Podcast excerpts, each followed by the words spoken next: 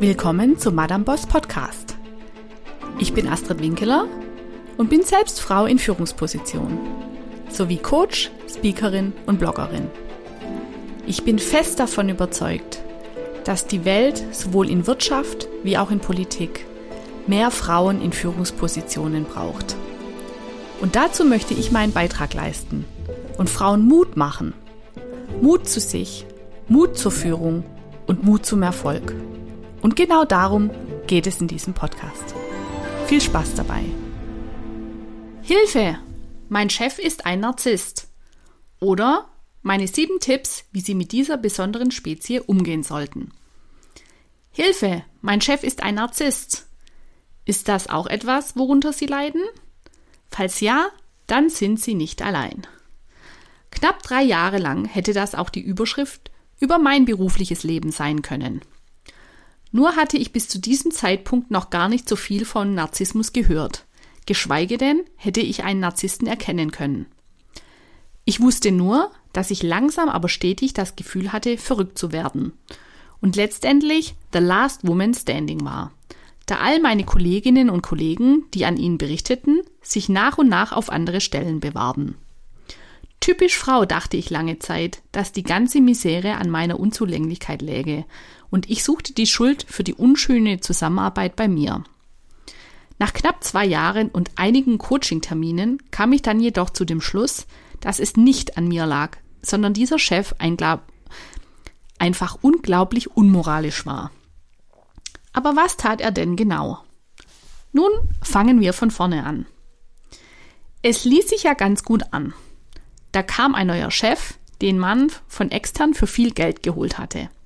Charismatisch, charmant und der erstmal verkündete, er wolle aus dem ganzen Bereich das Beste herausholen und seine Mitarbeiter so weit bringen, dass sie bei den größten Marken der Welt arbeiten könnten. Soweit, so gut. In meiner grenzenlosen Naivität glaubte ich das auch und wollte natürlich in diesen hohen Ansprüchen genügen. Schnell jedoch zeigte das Bild Risse. So stellte ich ziemlich bald fest, dass er zwei Gesichter hatte. Immer wieder stimmten wir vor Meetings unsere gemeinsame Linie ab, die er mich dann vor anderen Unternehmensbereichen vertreten ließ. Wenn es dann Gegenwind gab, knickte er sofort ein und verkaufte das Ganze als Idee von Frau Winkeler, während er das natürlich ganz anders sähe. Das musste mir ein paar Mal passieren, bevor ich kapierte, dass er mich vor allem als Speerspitze nutzte und mich gerne ins offene Messer laufen ließ. Als es bei einem wichtigen Projekt eine gravierende zeitliche Verzögerung gab, die ihm sehr unangenehm war, wurde er just zur besagten Präsentation krank, sodass ich diese Präsentation halten durfte oder musste. Glücklicherweise für ihn war die Krankheit am selben Tag zum Abendessen dann wieder vorbei. Gab es jedoch etwas Positives aus meinem Bereich zu verkünden, so machte er das dann doch gerne selbst. In dem Bereich, in dem ich arbeite, gab es auch viele Aufträge an Dienstleister zu vergeben. Und natürlich schleppte der neue Chef seine Agenturen an. Regelmäßig informierte mich dann die Assistentin meines Chefs, dass er Freitagmorgens nicht ins Büro käme. Das war alles vor der Homeoffice-Zeit. Denn er hätte einen wichtigen Termin bei unserer Agentur. Lustigerweise war ich für die Steuerung der Agentur zuständig und ich erfuhr wirklich nie, über welche wichtigen Themen bei diesen Terminen gesprochen wurde. Noch interessanter wurde es dann, als ich erfuhr, dass mein Chef und der Agenturleiter so dicke Buddies waren, dass sie auch gemeinsam die Wochenenden mit Städtetrips verbrachten. Ein Schelm, der Böses dabei denkt. Insgesamt hatte er das Arbeiten sowieso nicht erfunden. Kollegen aus anderen Abteilungen sprachen mich regelmäßig darauf an, dass mein Chef ja so wenig da sei. Aber das glich er durch etwas anderes aus. Er hatte die beneidenswerte Fähigkeit, sich drei Minuten zu einem Thema briefen zu lassen, um danach 15 Minuten darüber referieren zu können. Und er hörte sich dabei an, wie wenn er richtig Ahnung hätte. Es wurde nur dann unangenehm, wenn ihm doch mal jemand auf den Zahlen fühlte. Dann wurde er sehr schnell patzig und persönlich. Denn der Narzisst mag es nur, angehimmelt zu werden. Nicht in Frage gestellt oder gar kritisiert. Richtig unangenehm wurde es für mich, als ein Bereich, für den er verantwortlich war, nicht richtig lief und andere Führungskräfte ihn aufforderten, er solle doch diesen Bereich an mich übertragen. Denn, so deren Aussage, bei Frau Winkeler läuft's. Das konnte der Narzisst nun gar nicht gut vertragen. Das war pure Gefahr. Ab da wurde er auch immer unangenehmer mir gegenüber und versuchte, mich bei der Geschäftsführung zu verleumden. Gleichzeitig war er unglaublich leicht zu kränken. Als er einmal bei einer inhaltlichen Auseinandersetzung mit einem Vorstandsmitglied unterlag, rannte er buchstäblich danach mitten am Tag aus dem Gebäude und kam nicht mehr wieder. So könnte ich noch endlos weiter erzählen. Letztendlich kam für mich der Point of No Return und ich öffnete mich für den Gedanken, das Unternehmen zu verlassen. Glücklicherweise bekam ich dann ein Angebot über einen Headhunter und fand eine Stelle mit mehr Verantwortung und bessere Bezahlung ohne Narzisstenchef. Was da überhaupt passiert war, verstand ich dann erst, als ich das Unternehmen schon verlassen hatte. Da fiel mir nämlich eine Zeitschrift in die Hände, die das Titelthema Narzissmus hatte.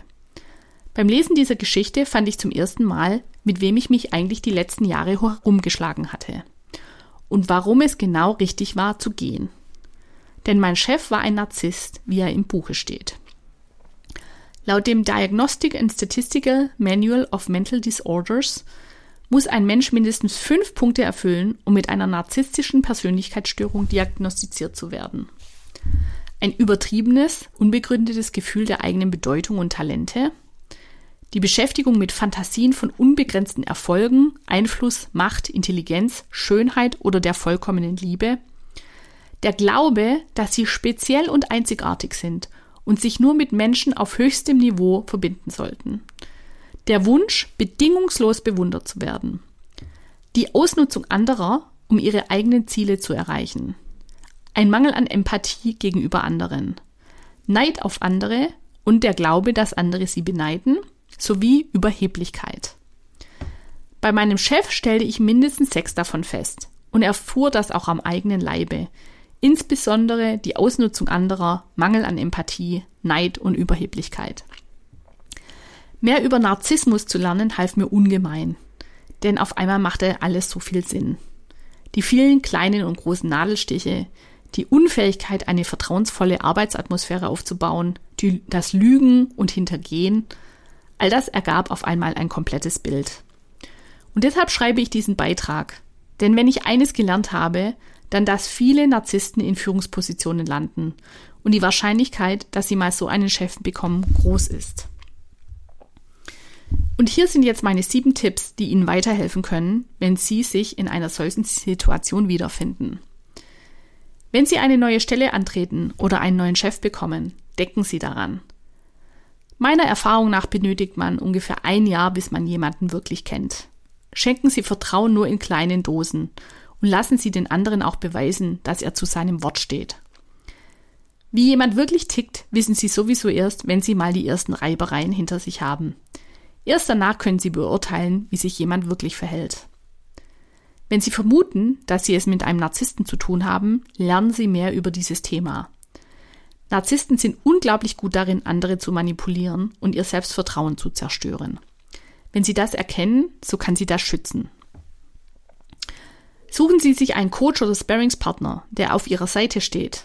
Jemanden, mit dem Sie diese Themen besprechen können und der Ihnen den Rücken stärkt. Wie schon gesagt, versuchen Narzissten im Laufe der Zeit ihr Selbstvertrauen zu zerstören.